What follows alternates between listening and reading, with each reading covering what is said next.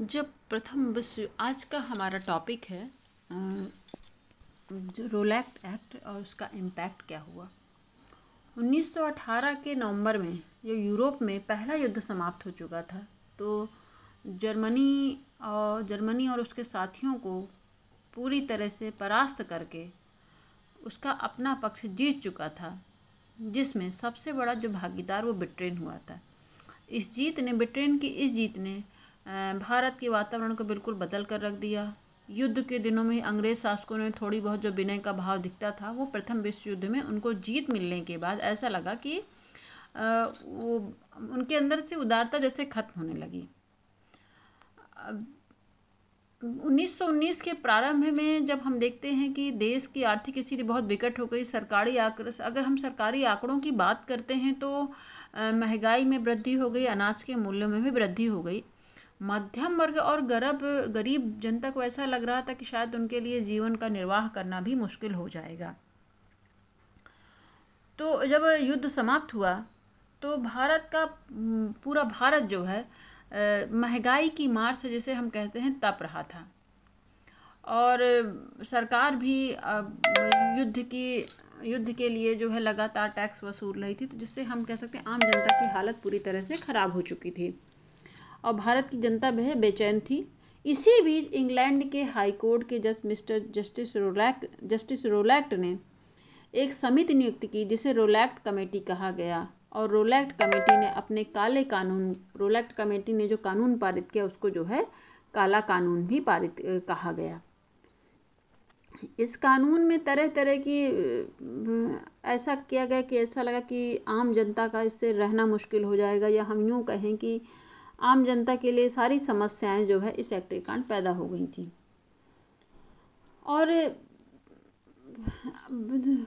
पूरे और उसी वक्त जो है दिसंबर, दस दिसंबर 1917 को रोलैक्ट एक्ट की स्थापना जो है की गई। इसमें जो है और कहीं ना कहीं सरकार ने जब ये सोचा कि हम रोलैक्ट एक्ट लगा रहे हैं तो उसमें जो क्रांतिकारी, जो राष्ट्रवाद का विकास भारत में हो रहा था, उसके कारण भी कहीं ना कहीं जो है, सरकार को ऐसा लगा कि हमें कोई ऐसा कानून बनाना चाहिए जिससे कि हम इन क्रांतिकारियों पर नियंत्रण हो सके। तो तो क्रांतिकारियों पर नियंत्रण हो सके। इसी नियंत्रण के कारण कहीं ना कहीं जो है जब प्रथम विश्व युद्ध में ब्रिटेन विजय दिख, विजयी हुआ तो उसने भी जो है अपने का उसका, हम कह सकते हैं कि उसका ओवर, उसका कॉन्फिडेंस बढ़ा हुआ था। तो इसलिए भी शायद उन्होंने रोलैक्ट एक्ट की स्थापना जो है कर की और इसमें जो है इस एक्ट को बनाने वाले में सर सिडनी ऑर्थर टेलर थे, इसीलिए इसको रोलैक्ट एक्ट कहा जा सकता सकता है। इस एक्ट के आधार पर अंग्रेज़ी सरकार को कुछ ऐसे अधिकार प्राप्त हो गए कि वह किसी भी व्यक्ति पर बिना किसी कारण के मुकदमा चला सकता था और कारावास में बंद कर सकता था। इस कानून के आधार पर अपराध करने वालों के खिलाफ मुकदमा करने वालों पर नाम तक जानने का अधिकार नहीं था और इस तो ये जो इस, एक तरह से रोलैक्ट एक्ट को जो है, काला कानून कहा गया। और महात्मा गांधी भी कहीं ना कहीं एक्ट के बाद भारत के एक्टिव राजनीति में, भारत की भारत की जिसे कहते हैं कि उनकी जो राज महात्मा गांधी जो है, भारत की सक्रिय राजनीति में उपस्थित हुए दिखाई देते हैं। इसने और इस एक्ट के अगर हम प्रोविज़न की बात करते हैं तो इसमें जो है, इसके तहत इस एक्ट के तहत ये अधिनियम प्रोविज़न रखे गए कि इसमें जो, इसमें, इस अधिनियम के तहत वो लोग आते थे, इसमें जो है, किसी भी व्यक्ति को आतंकवाद के संदेह के आधार पर उसको जो है, अधिकतम दो साल की कैद की जा सकती थी। इसमें दूसरा प्रोविज़न ये रहा कि बिना किसी कारण बताए किसी को भी जो है, सरकार अरेस्ट कर सकती थी, सरकार को गिरफ़्तार कर सकती थी और उस व्यक्ति के बारे में नाम जानने का भी अधिकार किसी को नहीं था। तीसरा, इस अधिनियम में विशेष अपराधों के परीक्षण के लिए तीन उच्च न्यायालय के न्यायाधीश शामिल किए गए और जो है इसके खिलाफ कहीं भी अपील नहीं की जा सकती थी। इसमें एक प्रोविज़न और जोड़ा गया कि यह पैनल जो है उन्हीं साक्ष्यों को स्वीकार करता था, जो साक्ष्य अभी तक किसी भी, किसी अदालत ने उनको साक्ष्य के तौर पर नहीं माना था। और ये साक्ष्य जो है स्वीकार नहीं थे। इस अधिनियम ने कहीं ना कहीं भारतीय आंदोलन को हम कह सकते हैं एक नई दिशा दी। क्यों? क्योंकि रोलैक्ट एक्ट ने कहीं ना कहीं भारत को राष्ट्रवाद में बढ़ाने का कार्य किया। और जब ऐसा एक्ट जो है लागू हो गया, ये कानून जो है लागू हो गया तो उसके अंतर्गत इसके खिलाफ क्योंकि ये एक तरह से भारतीयों ने इसको काला कानून कहा। क्यों? क्योंकि संदेह के आधार पर किसी भी व्यक्ति को गिरफ़्तार किए जाने का अधिकार है। और उसको अपने अगर जो है, वहाँ से उसको बेल का या क्या कहें कि उसकी ज़मानत का राइट नहीं है, ये कहीं ना कहीं मौलिक अधिकारों का भी हनन था या आदमी के मूल्य अधिकारों का भी हनन हुआ। तो इस इस परिषद परिषद के जो भारतीय सदस्य थे, उन लोगों ने इसका विरोध भी किया था, लेकिन उसके बावजूद भी जो है, यह एक्ट जो है, लागू किया गया। और इस और इस एक्ट में एक ये भी प्रावधान जोड़ा गया, प्रावधान जोड़ा गया कि अगर किसी भी व्यक्ति की बिना किसी कारण बताए भी, सरकार किसी व्यक्ति की बिना किसी कारण बताए तलाशी जो है ले सकती है। तो ये सब जब मतलब अगर हम जब हम इसको समराइज करके देखते हैं तो इसमें मेन पॉइंट आता है कि बिना किसी कारण बताए किसी भी व्यक्ति को गिरफ़्तार किया जा सकता है।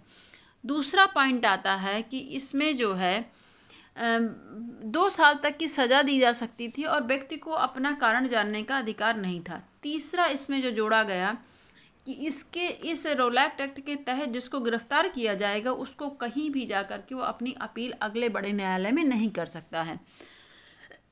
चौथा जो कहा गया कि सरकार को ये राइट था कि सरकार जो है किसी को भी रोलैक्ट एक्ट के तहत किसी भी जगह जाकर के उसकी जो है घर की तलाशी ले सकती है, किसी व्यक्ति की तलाशी ले सकती है और ज़रूरी नहीं कि उसके पास इस तलाशी के तहत वारंट भी हो या परमिशन हो। एक ये।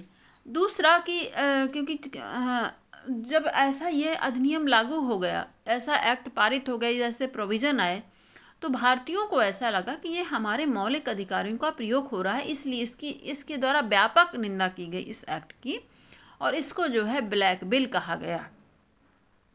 इसमें जो है सभी व्यक्ति और इसके विरोध में जो है सभी बहुत से जो अधिनियम परिषद, भारतीय परिषद के जो सरकार, गवर्नर की परिषद में जो भारतीय सदस्य थे, उन्होंने सरसम्मत से इसका विरोध किया और उसने कहीं ना कहीं उन लोगों ने इस्तीफा भी दे दिया विरोध में। इसमें हम कह सकते हैं मोहम्मद अली जिन्ना, मदन मोहन मालवीय, मजरल उक हक आदि इत्यादि शामिल थे। और इसी के जवाब में 24 फरवरी 1919 को सत्याग्रह सभा की स्थापना की गई और 6 अप्रैल 1919 को राष्ट्रव्यापी सारी दुकानों को बंद कराया गया। इसका जो है, बड़े ग्रुप में प्रदर्शन भी हुआ सरकार के खिलाफ। कुछ प्रांतों में गांधी जी ने इसको रद्द करने के लिए कई बार मांग की, खासकर पंजाब में स्थिति और लगातार गंभीर होती जा रही थी। और जब पंजाब की गंभीर स्थिति को देखते हुए, क्योंकि वहाँ तेरह अप्रैल को बैसाखी था तो बैसाखी के दिन जो है, सैफुद्दीन किचलू और कुछ पंजाबी नेताओं ने जाकर के सोचा कि जलिया वाला बाग जलिया वाला बाग में जाकर हम लोग इसके खिलाफ, सरकार के खिलाफ कहीं ना कहीं जो है, आंदोलन करेंगे, सरकार के खिलाफ जो है, बैठक करेंगे और इसके लिए जो है आम जनता से बात भी करेंगे। या आम जनता के साथ बैठक होगी, ऐसी बैठक जो है रोलाइट एक्ट के साथ बुलाई गई। और इसमें जो है इस, इसके रोलाइट एक्ट के विरोध में जो है, कई जगह बॉम्बे में, अहमदाबाद में, अन्य सभी बहरों पर भीड़ में हिंसा भी हुई। लगातार जो है, इसमें जो है, लगातार सरकार के खिलाफ जो है पेपर में भी लिखा जा रहा था। मतलब सरकार की, हम कह सकते हैं हर तरह, हर क्षेत्र में सरकार की खिलाफत की जा रही थी। और बहुत सारे स्वयं सेवकों ने इसमें गिरफ्तारियाँ दी। इसमें होम रूल, मुस्लिम लीग, सत्या, इन सब छोटे छोटे जो हम ऑर्गेनाइजेशन थे, सभी ने सत्याग्रह में इस, इसका साथ दिया। सत्याग्रह किया या इसके विरोध में हड़ताल किया। और इसीलिए 6 अप्रैल 1919 को तेरह अप्रैल, सॉरी, तेरह अप्रैल उन्नीस सौ उन्नीस को जलियांवाला बाग के अंदर जो है बैठक बुलाई गई। उस दिन बैसाखी भी थी, क्योंकि पंजाब में इसलिए भी कि सैफुद्दीन किचलू सैफ, सैफुद्दीन किचलू को गिरफ़्तार किया गया और उस गिरफ़्तारी में जो है और उनको अज्ञात जगह पर ले आया गया और शांतिपूर्ण बैठक जो है बुलाई जा रही थी। और उस बैठक में जो है बाद में जनरल डायर ने जो है गोलियाँ चला दी और बहुत बड़ा हत्याकांड, जो इसमें कई सौ लोग मारे गए, सैकड़ों लोग मारे गए और general Michael O'Dwyer general Michael O'Dwyer पहुँचते हैं और जलियाँ वाले भाग को जो कि पंजाब में है, पूरी तरह से घेर लेते हैं वहाँ एक छोटा सा निकलने का रास्ता था और वहाँ से जो है उनको निकलने नहीं दिया गया। आम जनता को सारे गेट बंद कर दिया गया, उन पर लगातार गोलियाँ बरसाई गई निहत्थी जनता पर।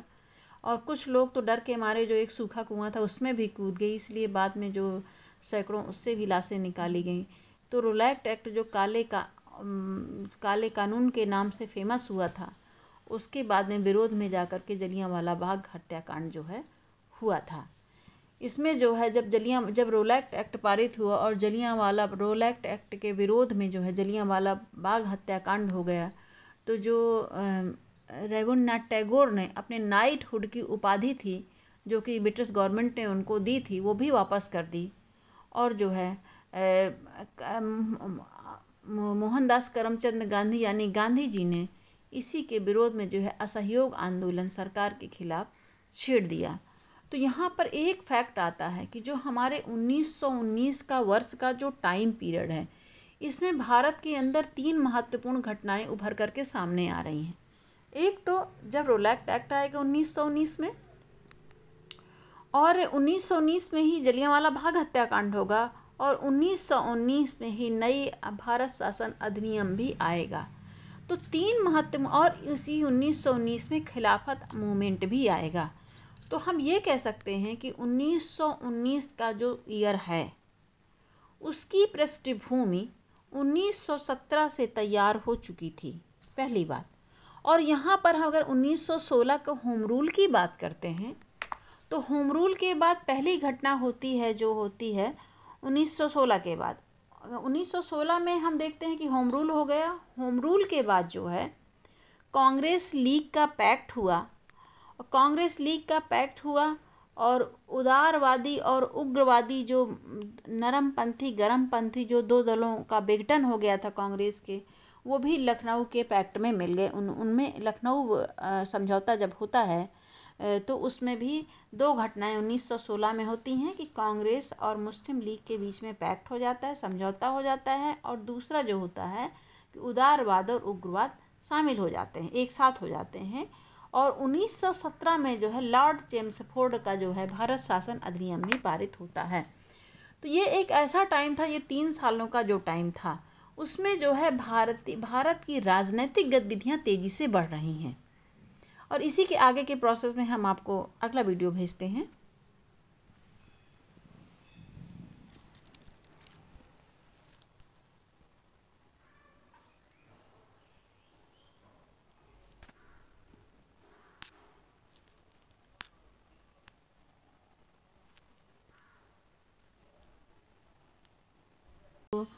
जर्मनी और जर्मनी और उसके साथियों को पूरी तरह से परास्त करके उसका अपना पक्ष जीत चुका था, जिसमें सबसे बड़ा जो भागीदार वो ब्रिटेन हुआ था। इस जीत ने, ब्रिटेन की इस जीत ने भारत के वातावरण को बिल्कुल बदल कर रख दिया। युद्ध के दिनों में अंग्रेज़ शासकों ने थोड़ी बहुत जो विनय का भाव दिखता था, वो प्रथम विश्व युद्ध में उनको जीत मिलने के बाद ऐसा लगा कि वो उनके अंदर से उदारता जैसे खत्म होने लगी। 1919 के प्रारंभ में जब हम देखते हैं कि देश की आर्थिक स्थिति बहुत विकट हो गई, सरकारी आंकड़े अगर हम सरकारी आंकड़ों की बात करते हैं तो महँगाई में वृद्धि हो गई, अनाज के मूल्यों में भी वृद्धि हो गई। मध्यम वर्ग और गरब, गरीब जनता को ऐसा लग रहा था कि शायद उनके लिए जीवन का निर्वाह करना भी मुश्किल हो जाएगा। तो जब युद्ध समाप्त हुआ तो भारत का, पूरा भारत जो है महँगाई की मार से जिसे हम कहते हैं, तप रहा था। और सरकार भी युद्ध की, युद्ध के लिए जो है लगातार टैक्स वसूल रही थी तो जिससे हम कह सकते हैं आम जनता की हालत पूरी तरह से ख़राब हो चुकी थी। और भारत की जनता वह बेचैन थी। इसी बीच इंग्लैंड के हाई कोर्ट के जज mister justice Rowlatt justice Rowlatt ने एक समिति नियुक्त की, जिसे रोलैक्ट कमेटी कहा गया। और रोलैक्ट कमेटी ने अपने काले कानून रोलैक्ट कमेटी ने जो कानून पारित किया, उसको जो है काला कानून भी पारित कहा गया। इस कानून में तरह तरह की ऐसा किया गया कि ऐसा लगा कि आम जनता का इससे रहना मुश्किल हो जाएगा या हम यूँ कहें कि आम जनता के लिए सारी समस्याएँ जो है इस एक्ट के कारण पैदा हो गई थी। और पूरे और उसी वक्त जो है दिसंबर, दस दिसंबर 1917 को रोलैक्ट एक्ट की स्थापना जो है की गई। इसमें जो है और कहीं ना कहीं सरकार ने जब ये सोचा कि हम रोलैक्ट एक्ट लगा रहे हैं तो उसमें जो क्रांतिकारी, जो राष्ट्रवाद का विकास भारत में हो रहा था, उसके कारण भी कहीं ना कहीं जो है सरकार को ऐसा लगा कि हमें कोई ऐसा कानून बनाना चाहिए जिससे कि हम इन क्रांतिकारियों पर नियंत्रण हो सकें। तो तो क्रांतिकारियों पर नियंत्रण हो सके। इसी नियंत्रण के कारण कहीं ना कहीं जो है जब प्रथम विश्व युद्ध में ब्रिटेन विजय दिख, विजय हुआ तो उसने भी जो है अपने का उसका, हम कह सकते हैं कि उसका ओवर, उसका कॉन्फिडेंस बढ़ा हुआ था। तो इसलिए भी शायद उन्होंने रोलैक्ट एक्ट की स्थापना जो है कर की और इसमें जो है, इस एक्ट को बनाने वाले में सर सिडनी ऑर्थर टेलर थे इसीलिए इसको रोलैक्ट एक्ट कहा जा सकता सकता है। इस एक्ट के आधार पर अंग्रेज़ी सरकार को कुछ ऐसे अधिकार प्राप्त हो गए कि वह किसी भी व्यक्ति पर बिना किसी कारण के मुकदमा चला सकता था और कारावास में बंद कर सकता था। इस कानून के आधार पर अपराध करने वालों के खिलाफ मुकदमा करने वालों पर नाम तक जानने का अधिकार नहीं था और इस तो ये जो इस, एक तरह से रोलैक्ट एक्ट को जो है काला कानून कहा गया। और महात्मा गांधी भी कहीं ना कहीं एक्ट के बाद भारत के एक्टिव राजनीति में, भारत की भारत की जिसे कहते हैं कि उनकी जो राज महात्मा गांधी जो है, भारत की सक्रिय राजनीति में उपस्थित हुए दिखाई देते हैं। इसने, और इस एक्ट के अगर हम प्रोविज़न की बात करते हैं तो इसमें जो है, इसके तहत इस एक्ट के तहत ये अधिनियम प्रोविज़न रखे गए। कि इसमें जो इसमें, इस अधिनियम के तहत वो लोग आते थे, इसमें जो है, किसी भी व्यक्ति को आतंकवाद के संदेह के आधार पर उसको जो है, अधिकतम दो साल की कैद की जा सकती थी।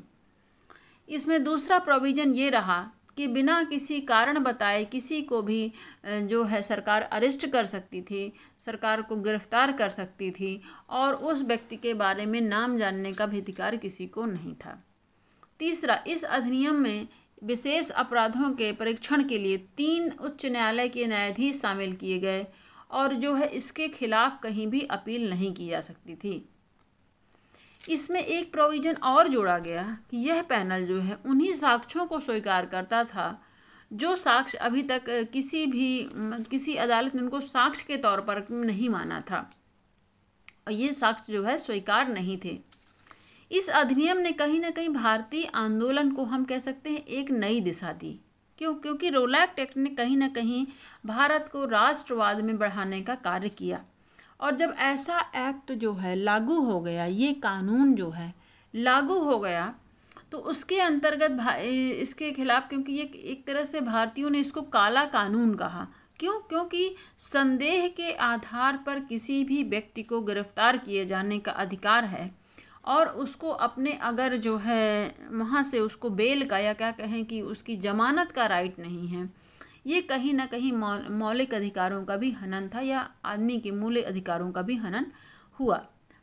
तो इस इस परिषद परिषद के जो भारतीय सदस्य थे, उन लोगों ने इसका विरोध भी किया था, लेकिन उसके बावजूद भी जो है, यह एक्ट जो है, लागू किया गया।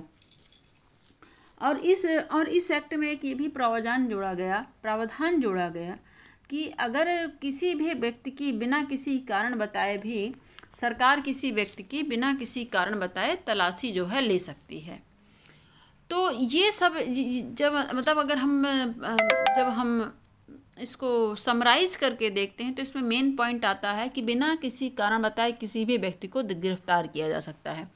दूसरा पॉइंट आता है कि इसमें जो है दो साल तक की सज़ा दी जा सकती थी और व्यक्ति को अपना कारण जानने का अधिकार नहीं था। तीसरा इसमें जो जोड़ा गया कि इसके, इस रोलैक्ट एक्ट के तहत जिसको गिरफ़्तार किया जाएगा, उसको कहीं भी जाकर के वो अपनी अपील अगले बड़े न्यायालय में नहीं कर सकता है। चौथा जो कहा गया कि सरकार को ये राइट था कि सरकार जो है किसी को भी रोलैक्ट एक्ट के तहत किसी भी जगह जाकर के उसकी जो है घर की तलाशी ले सकती है, किसी व्यक्ति की तलाशी ले सकती है और ज़रूरी नहीं कि उसके पास इस तलाशी के तहत वारंट भी हो या परमिशन हो। एक ये। दूसरा कि क्योंकि जब ऐसा ये अधिनियम लागू हो गया, ऐसा एक्ट पारित हो गया, जैसे प्रोविज़न आए तो भारतीयों को ऐसा लगा कि ये हमारे मौलिक अधिकारियों का प्रयोग हो रहा है, इसलिए इसकी, इसके द्वारा व्यापक निंदा की गई इस एक्ट की। और इसको जो है ब्लैक बिल कहा गया। इसमें जो है सभी व्यक्ति और इसके विरोध में जो है सभी बहुत से जो अधिनियम परिषद, भारतीय परिषद के जो सरकार, गवर्नर की परिषद में जो भारतीय सदस्य थे, उन्होंने सरसम्मत से इसका विरोध किया और उसने कहीं ना कहीं उन लोगों ने इस्तीफा भी दे दिया विरोध में। इसमें हम कह सकते हैं मोहम्मद अली जिन्ना, मदन मोहन मालवीय, मजरल हक आदि इत्यादि शामिल थे। और इसी के जवाब में 24 फरवरी 1919 को सत्याग्रह सभा की स्थापना की गई और 6 अप्रैल 1919 को राष्ट्रव्यापी सारी दुकानों को बंद कराया गया। इसका जो है, बड़े ग्रुप में प्रदर्शन भी हुआ सरकार के खिलाफ। कुछ प्रांतों में गांधी जी ने इसको रद्द करने के लिए कई बार मांग की, खासकर पंजाब में स्थिति और लगातार गंभीर होती जा रही थी। और जब पंजाब की गंभीर स्थिति को देखते हुए, क्योंकि वहाँ तेरह अप्रैल को बैसाखी था तो बैसाखी के दिन जो है, सैफुद्दीन किचलू और कुछ पंजाबी नेताओं ने जाकर के सोचा कि जलिया वाला बाग जलिया वाला बाग में जाकर हम लोग इसके खिलाफ, सरकार के खिलाफ कहीं ना कहीं जो है, आंदोलन करेंगे, सरकार के खिलाफ जो है, बैठक करेंगे और इसके लिए जो है आम जनता से बात भी करेंगे। या आम जनता के साथ बैठक होगी, ऐसी बैठक जो है रोलाइट एक्ट के साथ बुलाई गई। और इसमें जो है इस, इसके रोलाइट एक्ट के विरोध में जो है, कई जगह बॉम्बे में, अहमदाबाद में, अन्य सभी बहरों पर भीड़ में हिंसा भी हुई। लगातार जो है, इसमें जो है, लगातार सरकार के खिलाफ जो है पेपर में भी लिखा जा रहा था। मतलब सरकार की, हम कह सकते हैं हर तरह, हर क्षेत्र में सरकार की खिलाफत की जा रही थी। और बहुत सारे स्वयं सेवकों ने इसमें गिरफ्तारियाँ दी। इसमें होम रूल, मुस्लिम लीग, सत्या, इन सब छोटे छोटे जो हम ऑर्गेनाइजेशन थे, सभी ने सत्याग्रह में इस, इसका साथ दिया। सत्याग्रह किया या इसके विरोध में हड़ताल किया। और इसीलिए 6 अप्रैल 1919 को तेरह अप्रैल, सॉरी, तेरह अप्रैल उन्नीस सौ उन्नीस को जलियांवाला बाग के अंदर जो है बैठक बुलाई गई। उस दिन बैसाखी भी थी, क्योंकि पंजाब में इसलिए भी कि सैफुद्दीन किचलू सैफ, सैफुद्दीन किचलू को गिरफ़्तार किया गया और उस गिरफ़्तारी में जो है और उनको अज्ञात जगह पर ले आया गया और शांतिपूर्ण बैठक जो है बुलाई जा रही थी। और उस बैठक में जो है बाद में जनरल डायर ने जो है गोलियाँ चला दी और बहुत बड़ा हत्याकांड जिसमें कई सौ लोग मारे गए, सैकड़ों लोग मारे गए।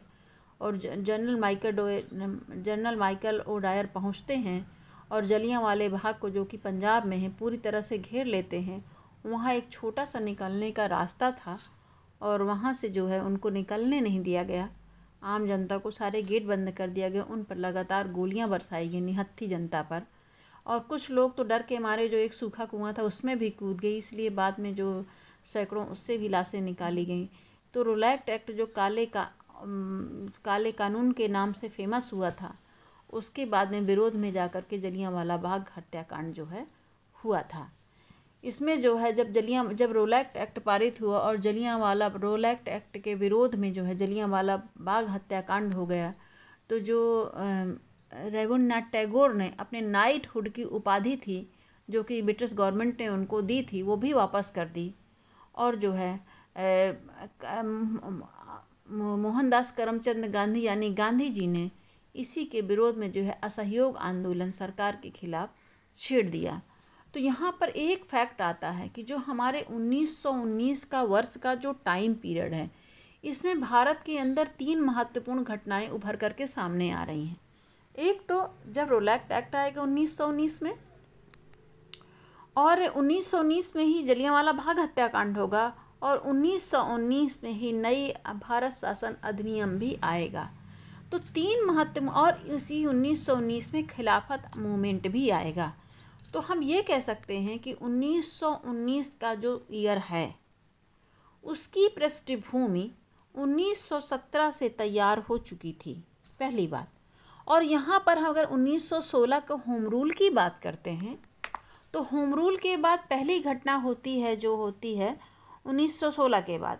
1916 में हम देखते हैं कि होम रूल हो गया होम रूल के बाद जो है, कांग्रेस लीग का पैक्ट हुआ कांग्रेस लीग का पैक्ट हुआ और उदारवादी और उग्रवादी जो नरमपंथी गरमपंथी जो दो दलों का विघटन हो गया था कांग्रेस के, वो भी लखनऊ के पैक्ट में मिल गए। उन, उनमें लखनऊ समझौता जब होता है तो उसमें भी दो घटनाएँ 1916 में होती हैं कि कांग्रेस और मुस्लिम लीग के बीच में पैक्ट हो जाता है, समझौता हो जाता है और दूसरा जो होता है कि उदारवाद और उग्रवाद शामिल हो जाते हैं, एक साथ हो जाते हैं। और 1917 में जो है लॉर्ड चेम्सफोर्ड का जो है भारत शासन अधिनियम भी पारित होता है। तो ये एक ऐसा टाइम था, ये तीन सालों का जो टाइम था, उसमें जो है भारतीय भारत की राजनीतिक गतिविधियाँ तेज़ी से बढ़ रही हैं। और इसी के आगे के प्रोसेस में हम आपको अगला वीडियो भेजते हैं।